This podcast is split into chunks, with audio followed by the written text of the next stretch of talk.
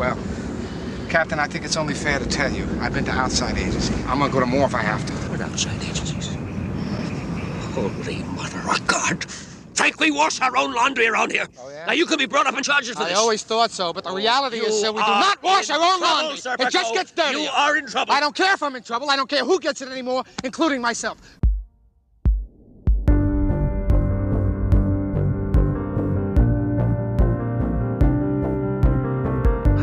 And welcome to Friends at Dusk, a Christopher Nolan filmography podcast. I'm your co host, Marshall Doig. And I'm your other co host, Jake Harris. And tonight we are going to be discussing all the things that influenced Batman Begins. We finally did it. We made it to Batman. So we'll start off with um, I feel like we've got a lot more Christopher Nolan in the news content uh, this week. He It started the press cycle exploded, for- yeah, might he say. started the kaboom, kaboom. uh, he started the press cycle for Oppenheimer uh, this week because there's a new trailer that is going to come out as of this recording, probably in a few short hours, but it's late, so we're gonna wait and watch that whenever it drops, and we'll have a special episode about that when that comes out. But uh, there was a total film article that came out this past week where he was hyping up everything about that movie about Oppenheimer. Um, so, what? Uh, explain a little bit about what was in that article, Marshall.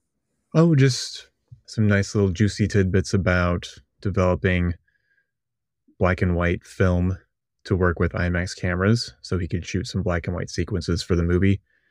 And then also the fact that he was able to recreate the Trinity test, but without dropping a nuke. So we're all left to wonder how in the hell he did that. I- think everyone's been saying he we had the memes, we joked about it, but the man actually did it. He called everyone's bluff.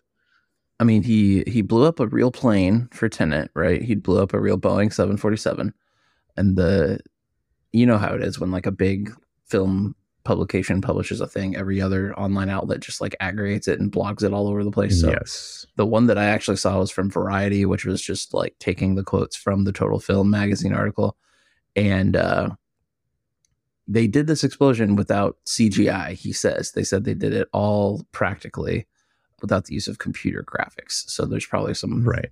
post tinkering in there. Obviously, Sure, there's sure. no no movie out today does not have CGI, no matter what you think. Like Definitely.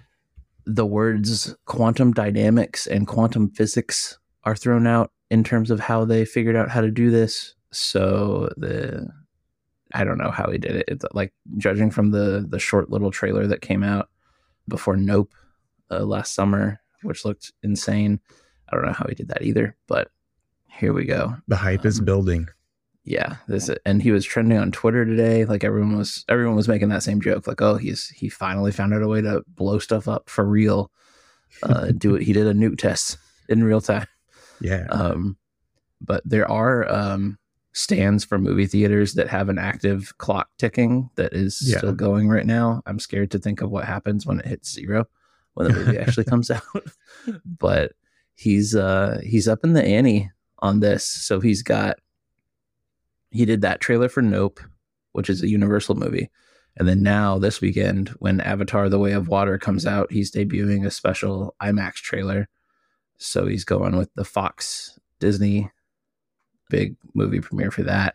So he after Yeah. everything that happened with Tenet last year, you know, suck at Warner Brothers. He's going he's going to everybody else for their, all their movies. look what you trailer look what you could have so- had. Exactly. So yeah, he's he's ramping it up. We've got uh what six months left? A little over Si- six months. Seven months. Seven months. Seven. Yeah, I haven't been still haven't been back to the movie theater yet, unfortunately. Who knows? Oppenheimer may be my triumphant return. I'm gonna try to get in there before that. But ah, I can't wait to be back in the theater, especially in an IMAX theater to see this thing. Yeah, because really we don't. I mean, we know who it's about. It's a historical figure. It's Yeah. not like it's going to be something that can be spoiled. But like, really, aside from the cast, there's not really too too much that we know about it coming up. So Yeah, it's the mystery really is in how is he going to approach the subject matter because Right. he hasn't done anything like this before in terms of a, a biopic. He's done Dunkirk, which was a historical film, but he's never done right. a, a biography of anyone. So how he might approach that when everything typically with a person's life is so linear and how he's going to tackle the the themes and the structure whether he's going to try to do something like he did with dunkirk where you have the some parallel timelines or syncing things up or whatever that's that's really I mean, it's, it's, like he says in the book, you know, with the with the genre, you take a genre that gives you a framework and gives you expectations, and you get to play with them. So how are, how is he going to work with those expectations this time? That's the real mystery. So eager yeah. to find out. Mm-hmm. Wonder if he pulls a twenty four and like puts a literal timer in the in the frame somewhere. It's it's supposed to be two and a half hours long, and I'm assuming it will like span the whole, at least the whole Manhattan Project, or maybe like parts of his life, so it can't be in real time. But I wonder if he's going to kind of play yeah. around with that for a little bit. That'll be interesting. Yeah, yeah. And then after, and obviously the not the literal, but the figurative fallout from from all that with uh, with Oppenheimer's life. Yeah. I mean, there's yeah. so there's so much fodder here for stupid dad jokes. Why should I not go for it all? Um, hey, you're you're a dad, and I, I mean, I'm an uncle. It's not the same thing, but uh, I will be telling stupid jokes to my niece all the time. So there you go. Yeah, you get to you get to join it. It's fine. yeah. But no, yeah, very very excited for that. Um, this yeah. is also just reminding me that I need to start reading that biography of his. It's like 700 pages long. Start anyway. now, or we'll get it done. Chip away. Yeah. Well, yeah. Uh, with all of that, yeah, plenty. The bulkiest section we've had on that for a while. Uh, I know. I feel like it's only going to get get more as it comes along. So I'm ex- I'm excited for what he says in interviews about this. Uh, yeah, I'm starting to bookmark everything. Yeah. But otherwise, what is uh, what are the other pieces of media we're consuming outside of all the Nolan stuff? Um, I have uh, two podcast recommendations aside from this one that you are listening to right now. You should go back and listen to all the other previous episodes if you have not already. Please do. But I found uh, I don't know if you know uh, who Jamel Bouie is. He's a columnist for the New York Times. I do not know that. Person. Um, he's a he's a great social media follow too. He's his Twitter is really good. His TikTok is also really good and really really smart. Uh, and he has a lot of really good takes that are delivered uh, in a very um, easygoing and funny way. But uh, he has a podcast called Unclear and Present Danger, where they uh, take a look at all of the like thriller and like kind of suspense movies from the late 80s into the early 90s. Basically, like the immediate end of the Cold War, immediate post Cold War time frame for America, and they look at how all those thrillers reflect American ideas about that, and just how politics and everything intersects uh, with how those thrillers were made. Um, and the first episode that they did is about Hunt for Red October. Um, and so they get into like jingoism and American propaganda and, you know, the Soviet Union stuff from back then and all of that in relation to just, it's a really great action movie. And they've got a lot of other episodes for other movies. I think they're in like 94 now. So like they got a long ways to go. But I really liked that. And I found that from, uh, I heard him on another podcast that I was listening to. And I was like, that sounds right up my alley. That he pulled you fun, right so, in. Yeah, but no, his if you're on TikTok, find him on TikTok and Twitter too. He's he's really good.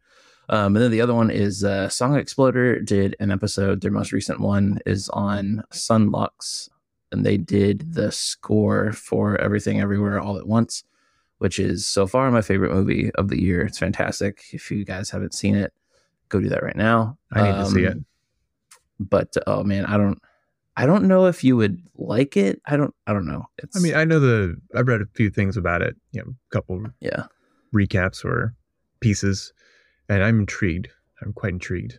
It is very the showing that me and Taylor were in when we saw it. Like, I felt that once at some points I was the only one laughing because I was the only one that found something funny. But then other times when I was like almost moved to tears by something, people were laughing at it. So it's a very like it draws out the emotions and it's it's really good. But mm-hmm. um, very fun movie. But anyway, they uh, they did the score for the movie, but the episode is about the post credits song that they wrote the music for and the lyrics. But they got David Byrne from Talking Heads yeah. and Mitski to sing it as a duet and it's really good and it kind of just like rolls over you as the credits roll. The movie ends on a really blaring sound cue so it's like right in your face and then it just cuts off and then it's this really soft slow song at the beginning.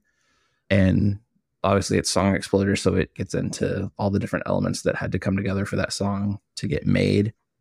And uh, they talk to the directors of the movie, Daniels, um, and they talk to the lead singer of Son Lux about all of that and that process. And it was really good and just reminded me of how much I really love that movie. Uh, and I'm going to go back and rewatch it now after that.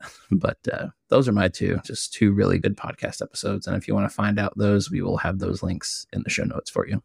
Great. Yeah, I Song Exploder is one of the best around. So I'm I was glad to see that pop up on on the feed. And I still need to listen to that one. So I look forward to it. As for me, I'm I'm still doing more Christmas stuff. So I've watched the BoJack Horseman Christmas special episode that they put out several years ago. Uh, A new also, classic. It's pretty good. But even better is Abed's Uncontrollable Christmas from mm-hmm. season two, I believe, of Community. And that one, uh, the claymation, it's everything, the conceit. It's uh, it's Dan Harmon at his finest. And it just holds up. It's an annual tradition to get that one. And then the Muppet Christmas Carol over the weekend with the family, which also is a classic I hadn't revisited until last year because and for whatever reason and oh, it's it's great. It's not my favorite adaptation. Uh, that's the 1984 version with George C. Scott, which is personally oh, I like that version too. That absolutely one, perfect for me. The crap out of me as a kid. Oh yes, yeah, I like that one a lot. Yeah, because that one actually Christmas has like the, is amazing. yeah, the George C. Scott one actually has like the creepy baby thing with the two of them. The ghost of ignorance, yeah, the the Christmas feature. Doom, yeah, or ignorance and want rather. Yeah, on their brow No, is written the word doom. yeah. The Muppet one, I, I've been starting to kind of watch that one every couple of years now that it's on uh, Disney Plus. I'll be watching. I watch that one every year at Christmas, and I You know that might have been the reason I was able to rediscovered that start one. going. Yeah, now that's easily easily available, and honestly, a Christopher Nolan connection with Michael Caine in the starring role. Hey, hey, Little baby Michael Caine. Yeah, baby, way younger than he was in in the movies we're going to be talking about. definitely. Yeah. yeah. Yeah. So on that transition, we can shift into the Boom. the Christopher Nolan gear. So what are we talking about today, Jake?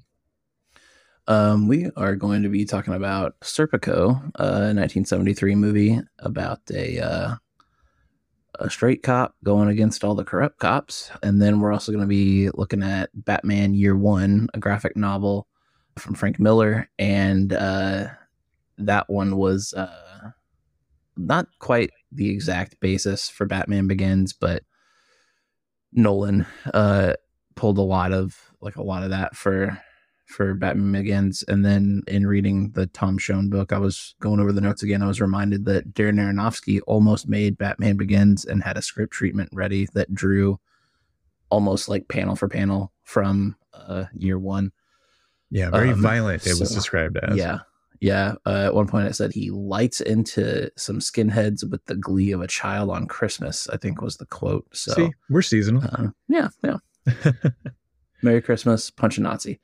Um, and then Serpico is uh, from the book. Nolan said that they lifted that pretty much completely for Batman Begins, and there is a lot of the watching it the other night was I was like, yeah, this shares a ton of DNA with this movie, and so they're all kind of like I don't know if you had this experience, but I watched Serpico first, then I finished up reading Year One, and I felt like I was just reading a kind of like through the looking glass comic book version of Serpico, basically.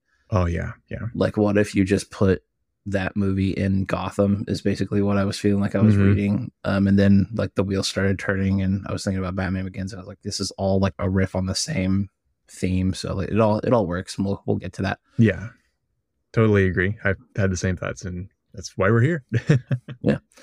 Uh, yeah, but uh, as always, if you have not read or seen the stuff that we're talking about tonight, we will give you an opportunity to just press pause and then come back whenever you're ready because we will be talking about everything going on in Batman Year One and Serpico. So if you have not read the book or seen the movie, you can press pause and go do that now. And now that you're back from doing that, I will let Marshall take over and do the brief synopsis and details for Serpico. Yeah. So Serpico was released in 1973, directed by Sidney Lumet, starring Al Pacino. We're back with him again. John Randolph and Jack Kehoe. Done in color, 130 minutes long. And the IMDb synopsis says An honest New York cop named Frank Serpico blows the whistle on rampant corruption in the force, only to have his comrades turn against him. And my first note on that is that I actually didn't know this was based on a true story for some reason, somehow, until I, you know, I got through at the end and I saw the the post or the end credit note and all that, and I thought, oh, so there was a lot of beats. I was like, this is feel like it could really happen, and it did. Yeah, yeah. you know, inspired by a true story based on things. Because like, isn't he basically the reason like that we have internal affairs as we know it today, pretty much? It sounds like it. I didn't go too deep into what the commission found there in New York, but it certainly sounded like that. Honestly, one of the first things I wrote in my notes was, "Hey, this is actually the Will Dormer origin story." Or I exposed systemic corruption in the NYPD, and all I got was a bullet in the face. yeah, the, one of the first notes I took, like especially after the first instance where he uh he's wondering why they they're letting the butcher like double park and why they get free meals and stuff. I was like, he's he's the anti Will Dormer. It's the Yeah. it's in it's his, that character arc, but in reverse. Yeah, in the end, he's responsible for his own downfall. He, Pacino's responsible for the creation of internal affairs. You fooled. You did it. This is this is all the official account of the events in the Al Pacino expanded universe. It's exactly what happens. Oh well, he's still alive.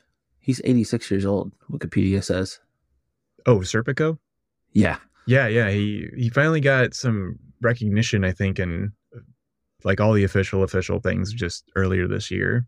Eric Adams, mayor of New York, rectified some of that apparently. So, you know, good for Serpico, finally getting his due officially.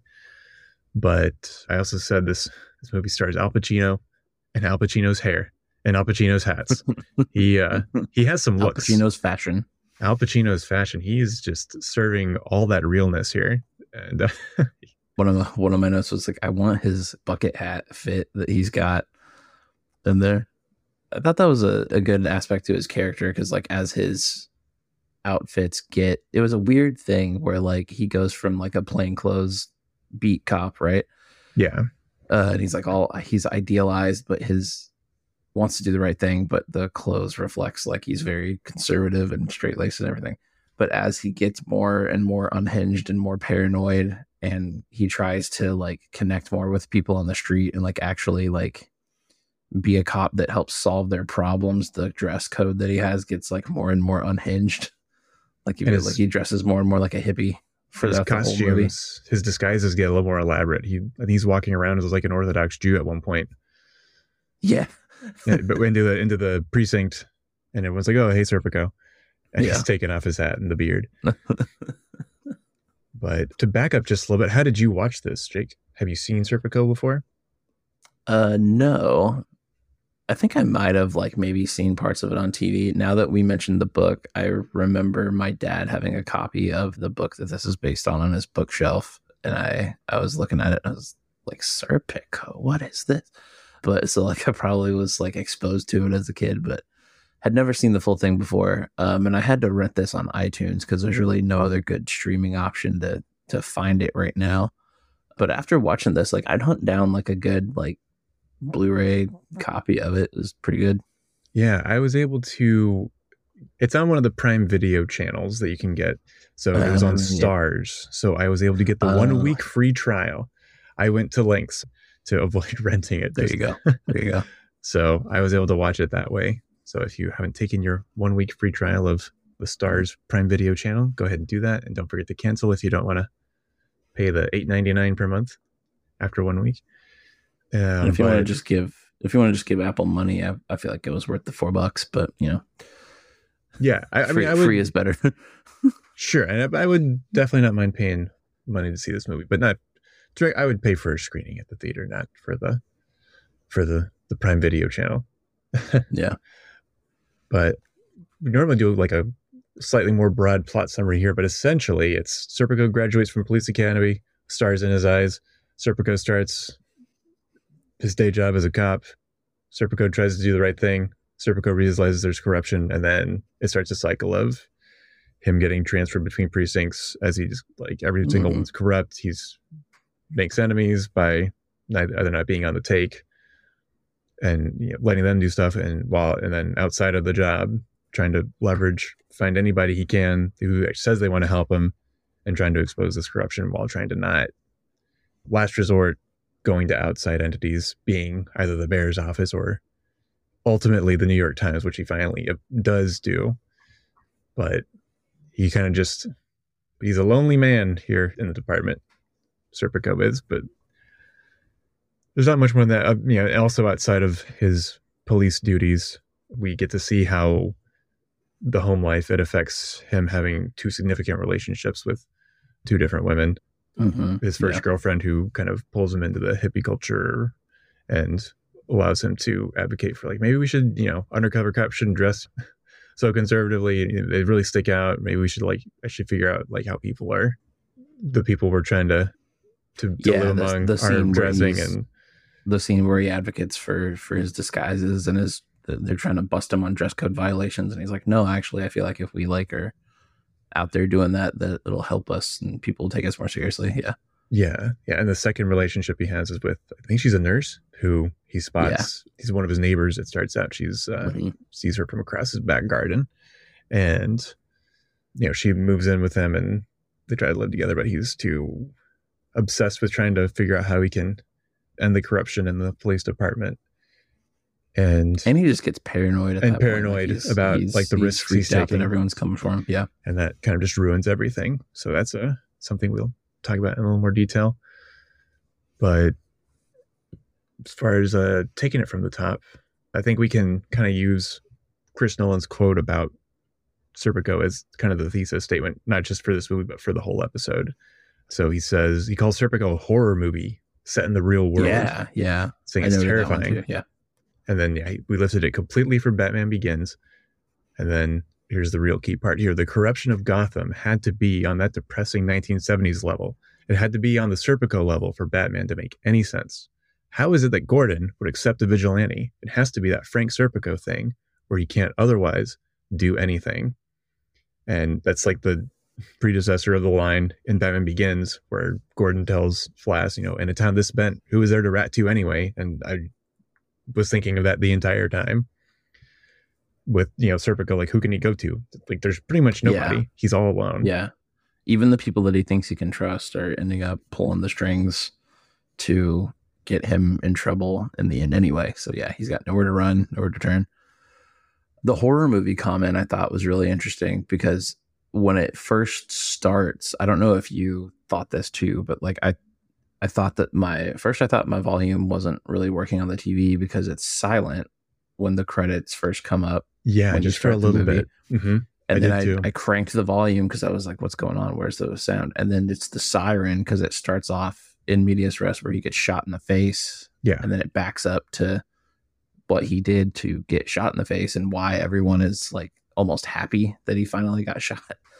But just the sirens are blaring, the sound design on the windshield wiper because it's it's raining when they're taking him to the hospital, and the sound design on the windshield wipers those thumps really. is yeah, yeah. and like it's that old like 70s cop siren that just is grating and gets in your head and i was like this is very unsettling this is is this a horror movie i thought this was just like a cop movie yeah, yeah. The windshield wipers really got me too. And then that Yeah. whole opening really is kind of like Nolan's comment about like all my movies are musicals because of turning the sound design over to be the score for that scene, and it it really gets to Yeah. you. hmm although i did i liked the score here too i i am uh, remiss because i look, didn't see who the composer was but um I got you. it was almost like mournful even from the beginning yeah, like the music yeah. is telling you like this isn't really going to end well for anyone involved even though like if he doesn't die up front obviously i just mentioned like he's still alive in real life he doesn't die in the movie right. but he just gets shot basically point blank in the face a bullet gets lodged in his brain but yeah, Scores like, by just- Mikis Theodorakis. I'm sorry if I butchered that, but it's uh, another Greek. And I say another in terms of you know Vangelis being a, Yeah. composer we've talked about on the podcast before. So yeah but no i like that but then for how like in your face that is, it was a pretty like it eases you into it. Like especially with the editing and the long takes and the long shots, especially in the beginning when it talks about his his time at the academy and his graduation and the way that he tries to put himself in the community and everything like it's a it, it's not hurried really Yeah, Um, it's it except when it descent. needs to be for other stuff right. because it gets i feel like the edits get quicker and choppier especially like as the movie goes along especially towards the end of the movie Yeah, another stylistic thing I noticed too was just the framing of the shots. mm-hmm. They fe- most of the time, or at least maybe it was just something I noticed and latched onto and just kept noticing it. But everything feels so close and claustrophobic. The camera work, you know, um, you're either trapped in this place, or if it's not doing that, we're seeing characters in Serpico along just like big New York vistas. Like they're beside, I don't know which bridge it was because I don't know all the New York bridges, but one of the massive bridges there in the New York area. There's one point in the Bronx where they're on a hill that's overlooking Yankee Stadium hmm yeah and it's just these big wide open spaces so either you're constricted you're trapped by the system that you're in you know whether he's in his apartment he's in one of the precincts the locker rooms wherever and there's just like yeah a lot of visual space being taken up in the shot including just putting a bunch of stuff in the foreground that we're focusing past to see serpico and and the other cops in the shot. And it just really gives you the feeling there's yeah there's nowhere to go. He's all alone. That corruption is everywhere it's closing in. And the other flip side with all the the big wide open shots so you're either feeling trapped or you're feeling like everything's too big and you can't do anything about it. Just the scale of it the people are so small so how can you do anything compared to the vastness of the city and the corruption that fills it up Yeah. And then just from a from a character standpoint too, with fighting all that corruption, knowing the quotes that Nolan had about this movie and how it inspired Batman Begins, I was watching it.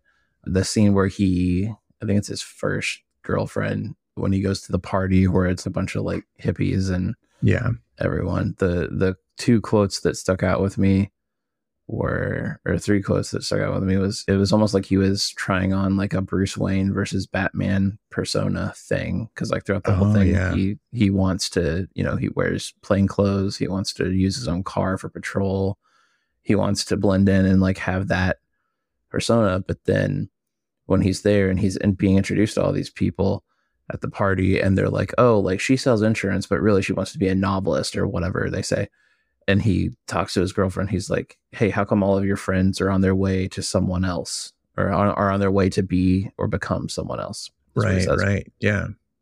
And so he's already like thinking about putting on a new identity in that way.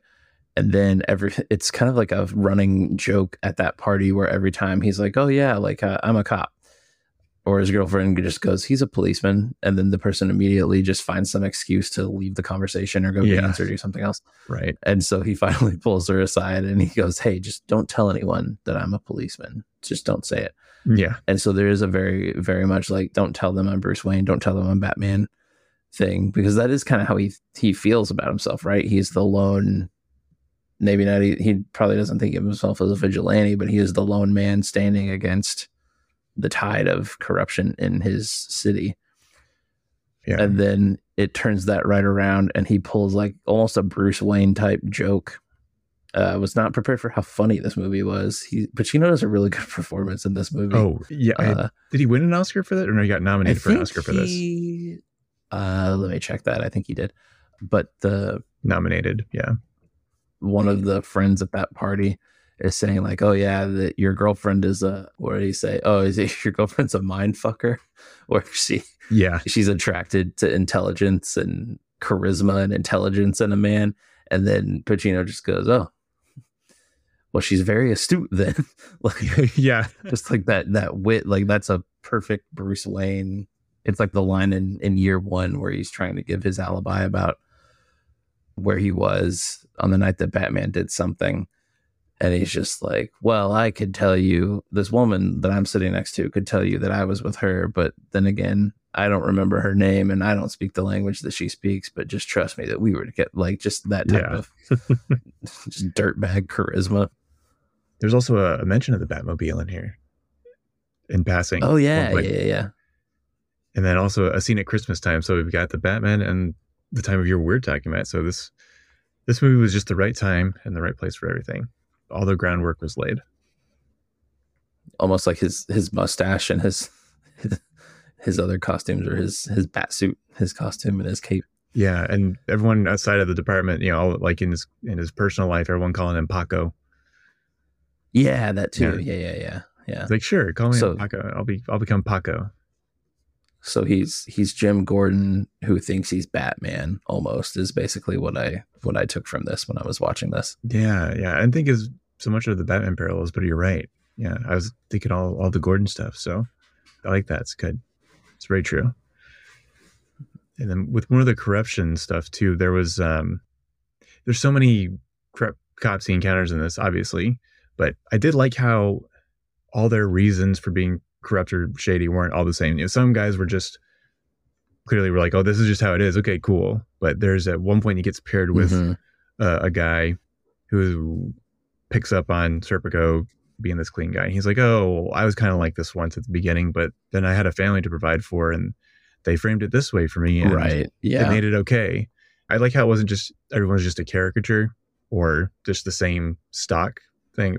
In some way, they kind of all are the same stock, but they tried to give some nuance to it. Like, hey, there's all these different reasons you might go, and then maybe you you are an idealist, but here's how you could turn and do that. And it made me think about, you know, since the World Cup is going on now, obviously FIFA runs that whole show, and FIFA's a you know, mm-hmm, mm-hmm. completely, thoroughly corrupt organization. But recently on Netflix, they have a documentary out about oh, that. yeah, we were FIFA Uncovered, if I'm not mistaken. Yeah, and one of my favorite soccer podcasts, the Arseblog podcast, the Arsecast. Since I'm an Arsenal fan, but during this break, he's doing World Cup things, and he'd been talking about that documentary for a while. And on one of his recent episodes, he talked to the guy who directed it, and they were talking about like this documentary talks to Sepp Blatter and all these a whole lot of high level FIFA officials from down the years, and I haven't watched the documentary yet, but the way they're talking about it, like some of these guys just talk about it and they don't. It seems like they're shameless, but also the, director of the documentary said it seems like they don't think they did anything wrong, and he framed it up so well. He was like, "Oh, if you know, if I go to this match and I'm supposed to meet up with some officials and we're going to do some business and discuss things, and then at the end of the the game, I'm walking out of the stadium with a Rolex. Like that's just to them, that's just how things work. You don't think of it as corruption. You just think that's how it's supposed to be. And it kind of speaks to, you know, we like our stoicism. We haven't talked about too much on here, but we like it. Of the notion that, like, well, you see this person, you think they're a cheat, a liar, and everything. But from their perspective, you know, everyone's the hero in their own story, kind of. So they don't think they're doing anything wrong. And you don't know you're doing anything wrong until somebody tries to point it out to you. And I mean, that's what Serpico's doing. But yeah, everyone he's surrounded by they don't think they're doing anything wrong. This is just the way things work. And nobody really thinks about it until you get somebody who comes into the system who doesn't go along with it. And that's what Serpico does here. Yeah, it really is like death by a thousand paper cuts. You watch him. It's like watching the collapse of someone in real time. You can see the scales come from his eyes. Yeah. Throughout the whole course of this movie. Yeah. And it also reminded me of Insomnia a lot too, because there's like now that I'm watching this and knowing Nolan's quote about like how a star using star power to get people to think differently, like it obviously he had seen Serpico before he made Insomnia. Like there yeah, was a reason yeah. why he cast De Niro in that or De Niro, excuse me, Pacino in that role. Um, you were thinking Don It's okay. Duncan, yeah, the and the the bit that he he tells t- Hilary Swank in Insomnia about like it's the little things that get you. It's the small lies, small mistakes. Every day is made up of little little decisions that you make, and that's exactly what he's he's fighting against here. And so I thought that was an interesting kind of duology of characters with that, and then also the circumstances of his shooting at the end too is it's a lot like the murkiness of insomnia where the two cops that were there and could have done something in Serpico didn't do anything. And probably because they didn't want to fill out paperwork like the early shooting that he was involved in by the dumpster. Right. But now that I think about it, up until that final one, does he ever fire a single shot while in the line of duty? Like he gets shot at a lot, but I don't know if he actually. Um, he takes a couple shots at the the rape he responds to, if I'm no, did he shoot at them, or did he just put the gun down and then immediately tackle the guy? Hmm. I, I, thought he maybe took a no, couple initial shots to, after they started running, but you know I could be wrong. That, that's a good point. I need to go back. I need to go back and look. Maybe he did. I could be wrong. I could be yeah. trying to form a narrative, but yeah, it's just it's.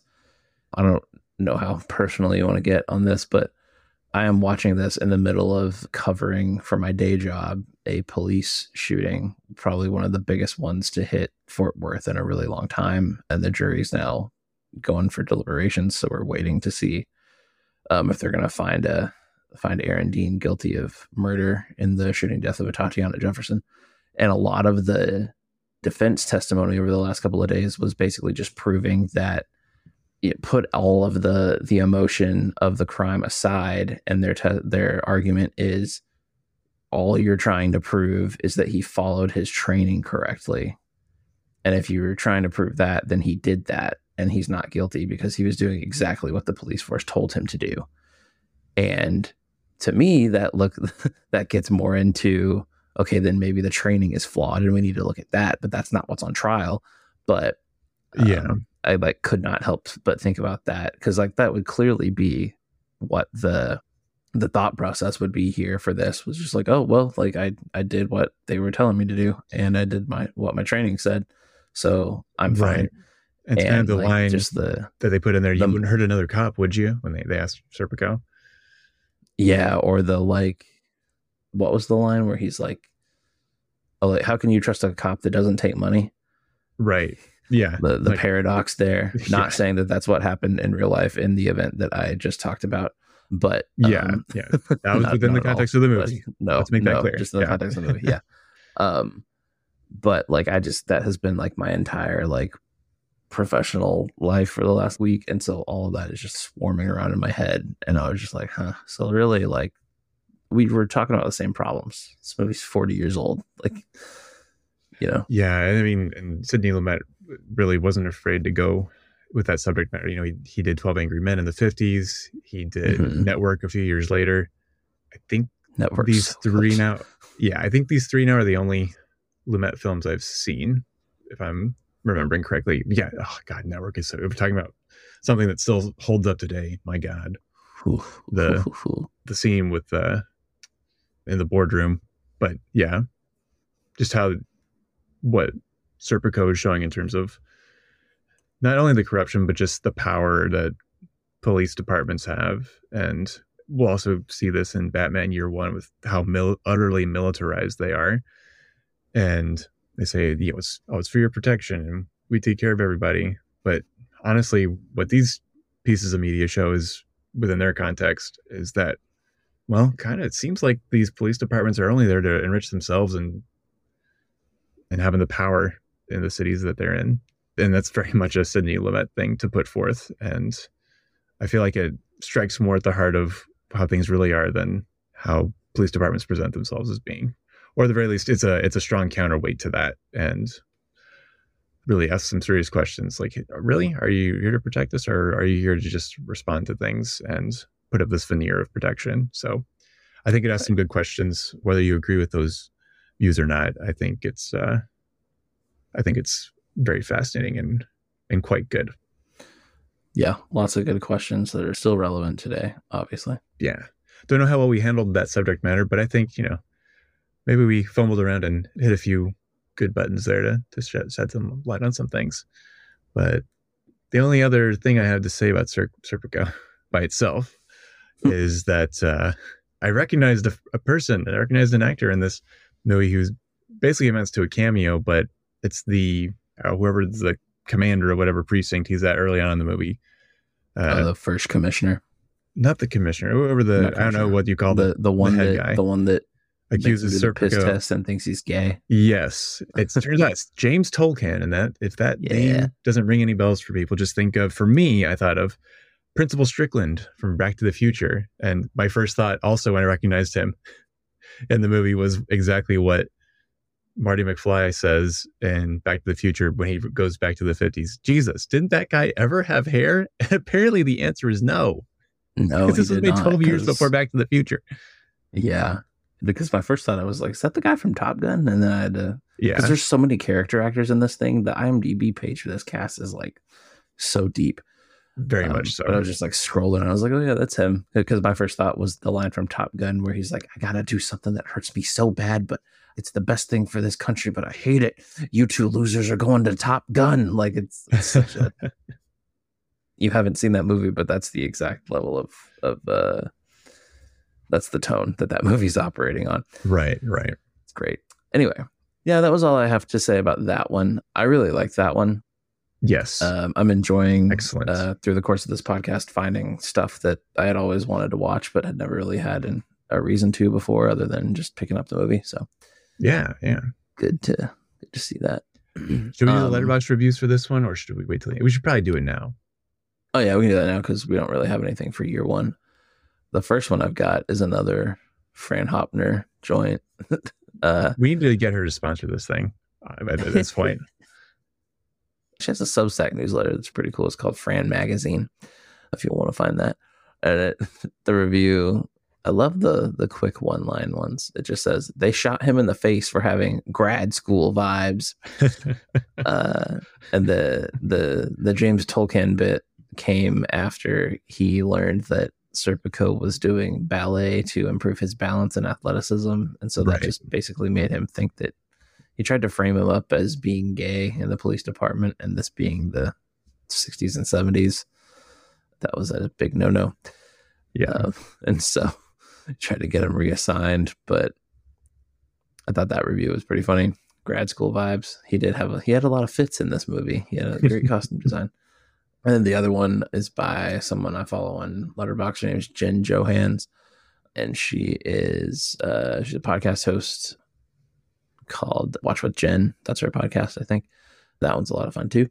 But uh, the first line of it is the one that I'll I'll hone in on and just say, and it says, "Beautiful, soulful, and oh so feral." Al Pacino in the '70s, except no substitutes, and he really it's a great performance by him. It's great, like it hits all the, like I said, he's funny, he's paranoid, he's obsessed and like driven, like almost deranged at one point, and then Yeah. but also really like nuanced because like you can tell that it's coming from a place of of caring. Like just imagine this this movie came out the year after The Godfather. So you imagine seeing him in that all buttoned up and sharp, looking with the slicked hair and and then the next year seeing him in Serpico, just what a turn. So crazy. And also uh, Dog Day Afternoon too. I think well, that was before this one, right? Oh man. I feel like without looking it up, I feel like Dog Day Afternoon was in 1974.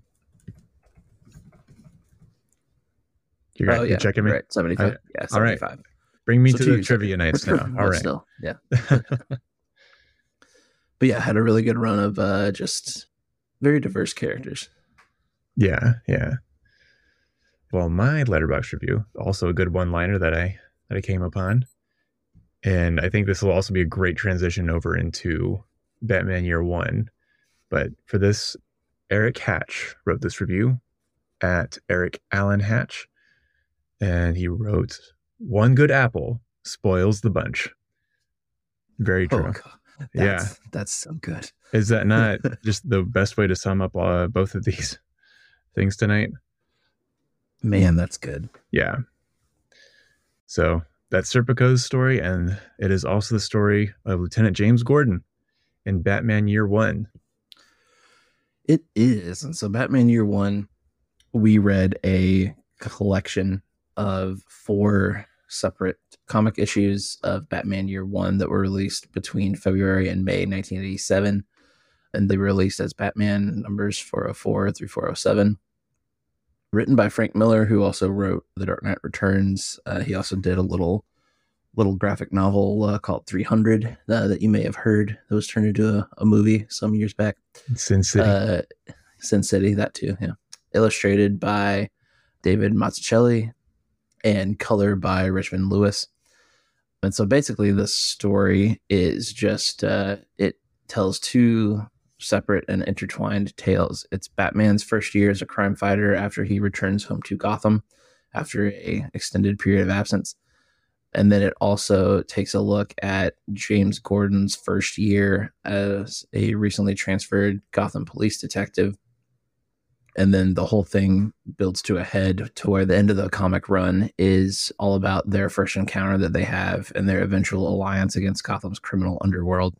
yeah, their first encounter where they actually talk to each other, and it's not what you would expect, and it's great. No, it's Uh, great. we'll get to yeah. that, but um, yeah, and then the eventual alliance, and there's not even there's not even a scene where they like agree to do this. It's kind of implied as the the comic wraps up, Mhm. and it's Because that's also really good.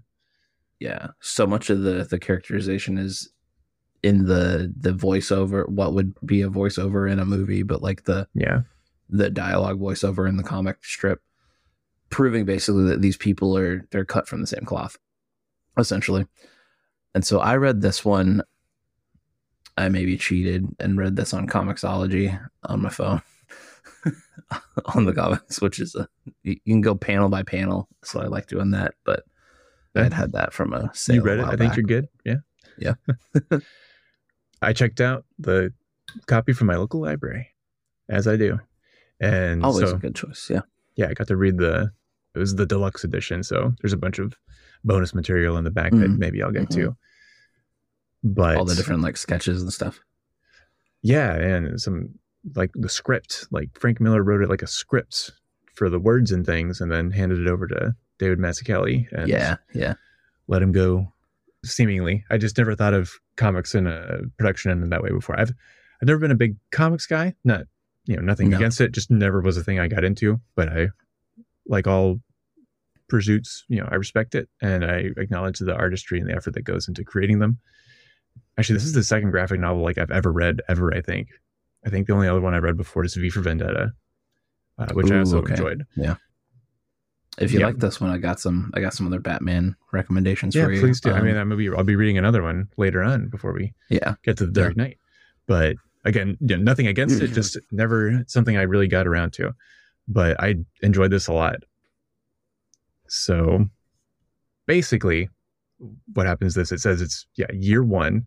So it's the four issues combined together as one collection take place over the course of a year. It starts in January, ends in December. And for Gordon, it starts with him arriving in Gotham, being transferred from it sounds like Chicago.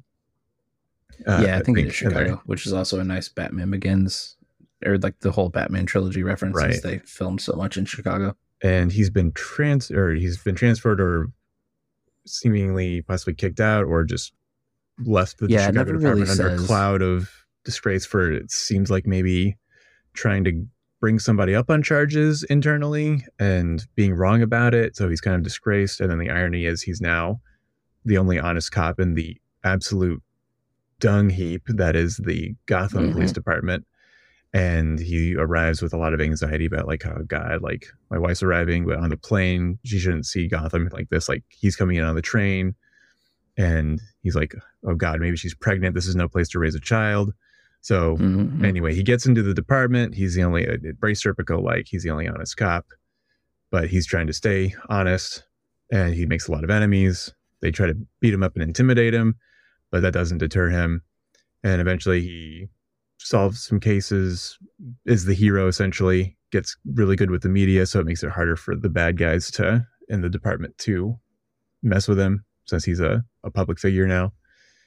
And eventually he rises up a little bit and is tasked with taking down batman who has arrived in gotham to vigilante it up. And once that happens then it's about how he's trying to manage th- this corrupt system and also try to catch Batman.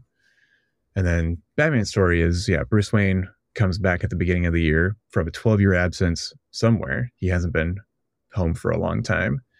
And it follows him as he is talking to himself. He's like, you know, I'm I'm here. Here's my all the enemies are everywhere. And it essentially is kind of what it says on the tin. It looks at his efforts to start fighting crime. It starts out he just like goes into seedy areas of town and tries to see what's going on, and then he gets in a couple fights, and he's like, "Well, that didn't go very well. I got to do something different." And that's how he decides to dress up as Batman eventually. Even then, when he's Yeah. Batman, all the things he's trying to do, he's just trying to catch people in the act of burglarizing a place, but he doesn't approach it right, and he nearly drops somebody off of a a fire escape by accident, and has to save them while his friends Yeah, are beating him up. And Batman gets in a lot of hot water in this, and he doesn't look very capable until the end, he finally finds his groove, and it's like, okay, yeah. But the twist of that is he's not dressed as Batman when he does it. He's just Bruce Wayne, and he, yeah. The the last issue, I guess, is later in the year. Gordon has a baby, and he's a dad. And then there's also a case that could expose a whole lot of corruption, and his former partner is under investigation. And so they're trying to finally get rid of Gordon once and for all, or to get him, bring him to heel by kidnapping his son. And it's really, really dramatic. But Bruce Wayne shows up, not really even disguised, but he had figured this out at the last second. He's like racing over there on a motorcycle. And then he's the one who eventually saves the baby. And then Gordon realizes, like, sees him face to face, except during this whole thing, Gordon's lost his glasses and he says, Well, thanks. Like, but I also I can't see anything without my glasses. You better get out of here before the police show up. Thanks for saving my son. part. Yeah. So, oh, it's just fantastic. And then it wraps up with uh, Gordon saying, "Oh, things are still bad. The commissioner's going to be pushed out, which is good, but the next guy is going to be even worse, apparently. But we'll figure that out because I got a guy I know." And you, you know, close up on him in the panel, looking very knowing.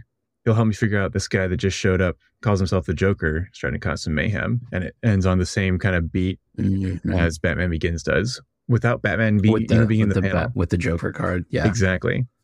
So that's what that one's about. I- I maybe over egged the pudding there, but now we have some some beats to, to talk about. The first of which for me is to get us started. It's honestly more like Gordon, year one. Am I right, Jake? Huh? Yeah, I was very surprised at how much it focuses. It almost focuses more on him. I would say this is maybe like a 60 40 Gordon to Batman story Yeah. uh, because it's because he is the audience surrogate, right? It's how Gordon experiences Batman as well. We do get the narration of Bruce Wayne and how he comes to become Batman, but yeah. He, he was much less interesting to me than Gordon. Oh yeah, yeah. You're introduced to it through Gordon's eyes, and it ends on Gordon's eyes, saying that he has this new friend that he can fight crime with in Gotham. Yep. And the char I would say the character arc more belongs to to Gordon because not only do you have, I don't think that he is corrupt, and I don't think that the he doesn't let the the police force corrupt him in Gotham Yeah. but he does end up cheating on his wife with his partner Yeah. Just at the, work. the stress of everything for him. Yeah. Yeah, and the I felt like that that was handled really intelligently. But I think what it was trying to say was, you know, no one's immune. Anyone's susceptible to corruption, but he never, he didn't skim any money. He didn't take any bribes. He didn't do anything.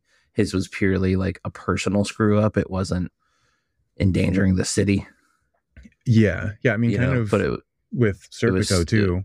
he has strained Yeah, relationships too. Like he's doing his job and trying to bring some goodness and decency to the force, but the obsession of that and the just the pressure of the work and knowing nobody likes you there. Like for Serpico, Right. that's for Gordon, and the trade off there is you have your personal life just takes the hit, and it mentions this in Nolan Variations when talking about Batman Begins, but it says he makes a Faustian bargain uh, Mhm, to be mhm. Batman, and it's right there in Batman Begins at the at the very end where Rachel's talking to him. She's like, "No, this is your mask touching Bruce's face. You need this right now, so we can't be together." So that through line Right. of like, okay, you're fighting the crime and trying to make good, but there's got to be some kind of trade off there, and that's with all three of these things. So those influence on these two, very clear on on how that plays into Batman Begins. Speaking of Batman Begins and the Dark Knight trilogy, there was plenty of just nuggets scattered through here that it was fun Mhm. sort of like reverse Easter eggs, like what they took from the, this comic and of course others right. to see like what made its way into the into the films. Yeah, the Roman. the and then- Roman Falcone, a little bit it's starting to lay the groundwork for Dent, Yeah, uh, for Harvey Dent, the Joker. Um, never during the day. Alfred said he says to Alfred, and he's I like, like- I "Should I like take your, that. your suit out?" He's like, "No, Alfred, never during never the day." during the day. That's Yeah. put right into the Dark Knight at one point. Um, They're going after Gordon's family, and Batman saving Yeah. Gordon's son, but Gordon still technically doesn't see him in the comic, and then in the Dark Knight he doesn't see him. So like a lot of Right. Dark Knight stuff really came to came to my mind. But yeah, just a whole bunch of things since it's Batman, obviously.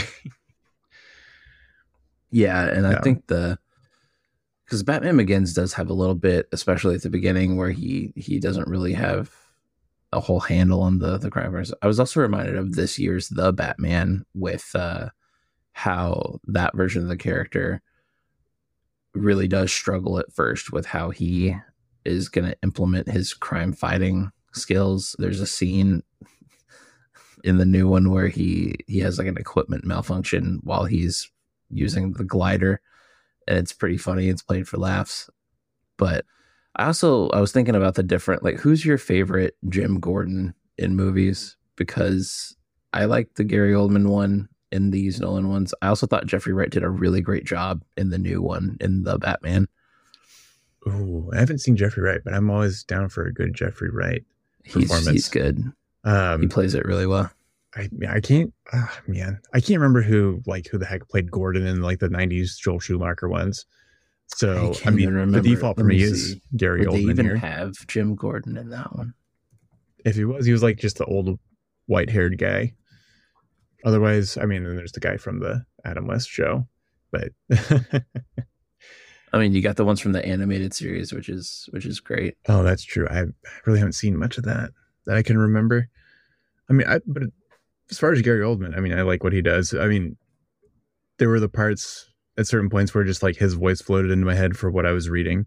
So yeah, that tells you just either that's my main experience of the character and or I really liked how he did it.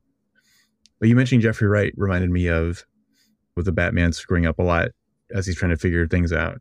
It reminded me a lot of Casino Royale with Daniel Craig's Bond. Kind of, it was like oh yeah a soft yeah. reboot, but there's a lot of things in there that Bond screws up. He's subverting some expectations a bit. We know at that point we knew just like okay, Bond suave, sophisticated master spy, always does everything right, but we're accustomed to having him always just everything is really easy and no problems. But I remember without even looking it up, I remember I wrote a review of Casino Royale for my high school paper. And the line I remember from that is Bond is human in this. He bleeds. You know, he's actually capable of making a mistake. And that's Batman here. And even one point, I, I think at the end of one of Batman's string of panels, the last word he says is like lucky because he screwed something up. He's like, yeah, I just got lucky here.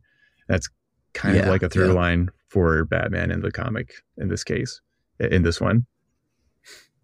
Punch me i bleed Yeah. um oh it was a guy named pat hingle he was he was jim gordon in the original 89 batman and then doesn't look like he came back for batman returns but he did come back for batman forever There and batman and robin Okay. So yeah, those are the ones I remember. yeah Weirdly. yeah But this one was Um, also, yeah, no. much rougher than year one was much rougher than Batman Begins. Kind of like more what Darren Aronofsky's treatment was like. It's like an R-rated version versus Nolan's PG-13. oh the edges yeah. are sanded down a bit. yeah especially the one where he the scene where he's hiding underground from everyone when uh the corrupt cops are trying to like bomb that housing project Yeah. basically yeah there's people the the corrupt cops go so far as to basically drop a nuke on section 8 housing in gotham Yeah, more or less. Yeah. Lots and lots of bombs. because they're Just like get- eh, it's down it's up for condo it, it- the building's condemned anyway just because the only, commissioner only a had a couple personal bums are gonna die just it's the cops are so corrupted this It's thing it's, it's insane. insanely evil. I mean, you know, they kidnap the baby and are going to kill the baby. i know It's that was what it Awful. Because I kept wondering. I was like, obviously, this kid's gonna play a role because he keeps mentioning him. but then it was Chekhov's like infant, I called it. Yeah, check Chekhov's baby. Uh, I was like, and then they stole the child. I was like, man, what are you? ugh. I liked that it was there's how do I put this? Because like the in the the afterward when the writers and the illustrators are talking about their first experiences with Batman, one of the first quotes is, uh, "For me, Batman was never funny." Yeah, that's as a Miller. reference to yeah as a Yeah. reference to the early like adam west serials and the you could take batman and and have it be like a very self-serious very almost melodramatic thing because it is a very I mean the the guy's parents were shot and killed in front of him and then he the way he deals with that is he puts on a cape and becomes a a bat like figure and fights criminals. So the, there is a lot of melodramatic aspect of it. It's very comic booky, but there's always been like a source of of realism to it. But the writing here and some of the dialogue is so fitting for a comic book, but if it had been in any other medium, you would probably think it was overwrought, but it just works so perfectly here. Yeah. yeah. Like uh when he first figures out that uh his house is situated on top of a bat cave, which is almost pulled exactly from Batman Begins when he's building the bat cave down there. Yeah. And they they expand this part out where he's he's basically doing a Norman Osborn to his dad's urn, talking about how he he doesn't know what to do. He doesn't know how to carry on his, his family's like Yeah. yeah. he doesn't know how to carry on his family's legacy. What do I do? And then he's like, "Oh yeah, the bat scared me as a child." But then the line just says, "It frightened me as a boy. Yes, father, I shall become a bat." In the in context, it's so cool. But seeing the line Yeah. on its own, you're like, "That's no one. No one's gonna say that." But a man who just Very melodramatic, but Yeah. Yeah, but yeah, it, I think it does work fine because it, you know, obviously, like in Batman Begins, they show very much and not tell with the very first shot of the movie, you know, with the the bats flying into Bruce's face as a kid and him falling down that that well. So and then you got other like Jim Gordon's voiceover in this is almost written like it's like a noir. oh Um, yeah, yeah, very much. I I loved like all the little lines that he had in that one. Especially is funny because the the moments where he's cheating on his wife and his dialogue is so conflicted, and that's some of the best lines of a dialogue in the whole thing. I thought the bit where he says he's giving you the background on his partner named Essen, which Right. Essen a sin is that what he's hmm, hmm, Hmm. makes you think it's just a I don't German think that- name. I don't think that was the cigar. It's just a. German. it's just a German name. I'm just, um, but he's giving you the background on her through things that she's told him, right? And Yeah, says that she was transferred out of, or not transferred, but she left a bunch of other different jobs because they told her she was too masculine. And his his response was, "Whoever told her she was masculine must have been blind, dumb, and deaf and yeah. dead." and I think it's later on a few panels down where it's their first their first little hookup and it's raining and they get in a cab and they kind of wait for the cab underneath an awning in the city and they make a reference to Noah in the Ark, talking about we learn how Noah felt waiting out the rain. Mhm. As like you've got poetry and like stuff like that mixed in with I will become a bat. Like like it's a, it's a good tonal balance i think that's really good Yeah. also i really enjoyed the nighthawks painting reference with the gordon and essen subplot there in uh, i think that was the september 2nd moment where they're waiting at the diner getting a cup of coffee after their shift i thought that was nice so it's, it's referencing a bunch of other stuff as well and then you get something like the final criminal in the book is his last name is skeevers so yeah, yeah. yep. good high and low balance there, I thought. Yeah, and I just uh the last thing I might say about the comic by itself is obviously this is what a vigilante is, but I guess a light bulb moment, for lack of a better term, the irony of Batman technically becoming a criminal to fight other criminals. But it's Mhm. really just in this, it's really so strongly the point is made because the police are so corrupted, like so evil. It's not even just like, oh, we're taking kickbacks. Like they're actively evil. I think what's Gordon's line? It's like a the commissioner has his own force of killers, his own personal army. And it just really kind of harks back to what Nolan said about like Serpico. It really does show you a system that's so hopelessly corrupt and broken that the only solution is to like turn to some kind of outside entity. And Nolan talks about how vigilantes show up, like what can drive somebody to dress up and do that, what could lead somebody like say Gordon to accept that And it even more so than Serpico, this thing really shows you like, oh, this is how this could really happen. Okay, I get it. And then it kind of connects to the point that the Joker makes in the Dark Knight film. You're not one of them. You're not a cop, even if you'd like to be. To them, you're just a freak, and they're only as good as the world allows them and will allow you to be. So just that through line there. And like you see it in other places, like I said, I've read V for Vendetta. That's that system is really, really bad. You know, you're living in a fascist dictatorship. So V takes things into his own hands. And then even in real life here, like in this country, communities of color have known this for a long time. You can't rely on the system. You can't rely on the government. You can't rely on the police force to actually protect you. So they have mutual aid. You had the rise of the Black Panther Party. They can't wait for the police or policy solutions to like do what they're supposedly supposed to do. So they have to take care of themselves.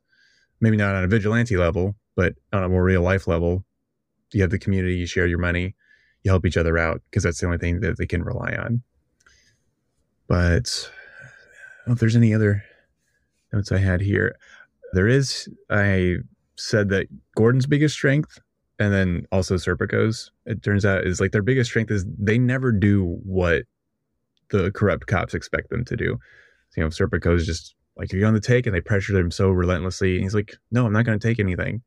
And then Gordon, like at every single turn, you know, at the beginning, he doesn't go along with anything they're doing. And then, like, right up to the end where they're holding the knife up to his baby and they're like, don't do anything stupid. They think he'll just wilt. And he's like thinking to himself, well, if I let them go now, they're dead.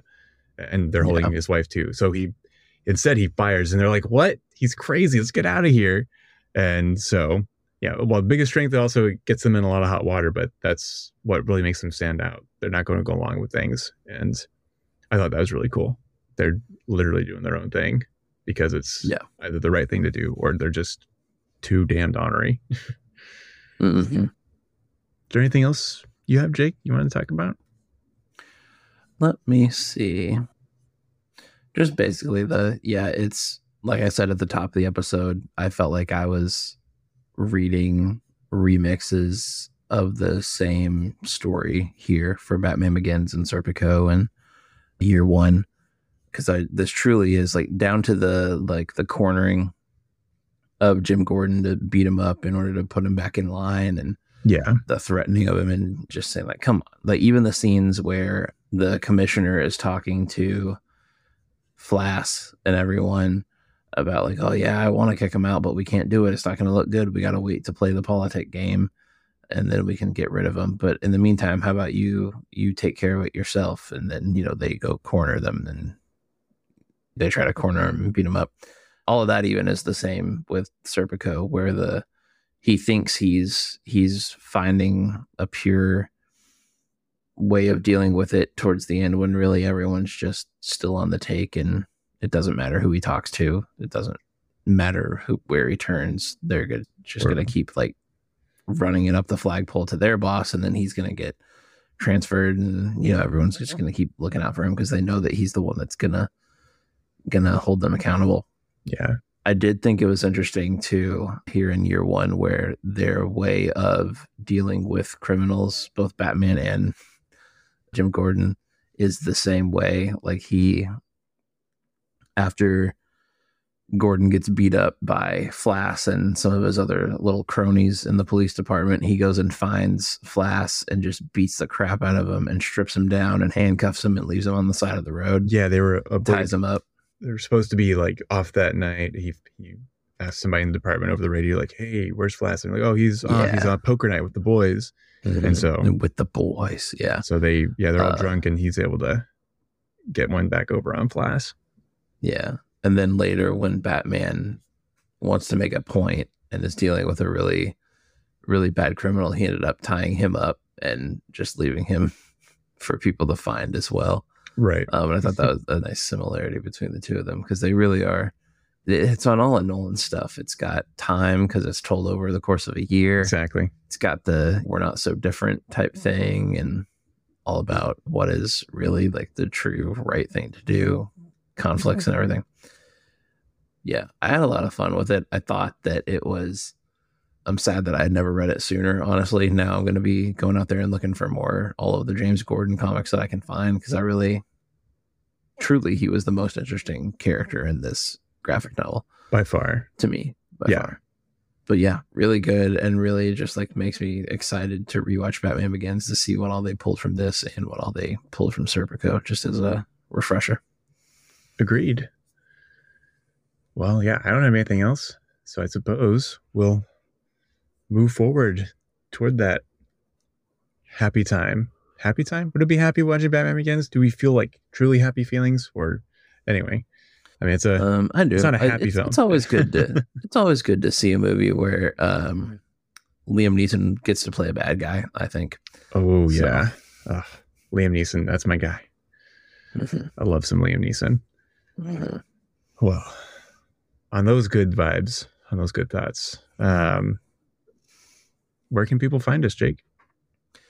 Yeah, we are over at at Friends at Dusk Pod on Instagram and at Friends at Dusk on Twitter.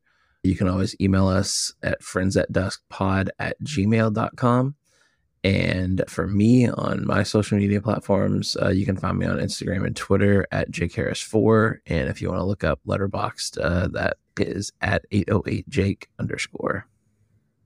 Yeah, and I am on Instagram at marshall.doig, on Twitter at marshalldoig, and on Letterboxd at mdoig. Please give us a like and subscribe wherever you get your podcasts. If you're on Apple Podcasts, leave us a nice five star rating if you could be so kind. Uh, you can support us too through our anchor page if you want to put any money our way. We promise we will be open and transparent about it. We will not be on the take. I guess. Always. we would we will not take any we take no bribes. What does he say? I'm never stopping. We'll never you can do whatever you want and we will never quit. We will never take any bribes. Yeah. Um, and then you can also find a list of all the resources that we have, all of our media list, our Google Doc with everything that we've been talking about, all the stuff that we're going to talk about in the future, as well as all the podcasts and TV shows and movies that we mentioned here in this episode. You can find those in the show notes. And with that, next time we are going to be discussing Batman Begins, and we're going to kick off the DC Comics era of Christopher Nolan. Great. I'm looking forward to that. But for now, that'll do it for us here. And we'll see you next time on Friends at Dusk. Thanks for listening. Bye.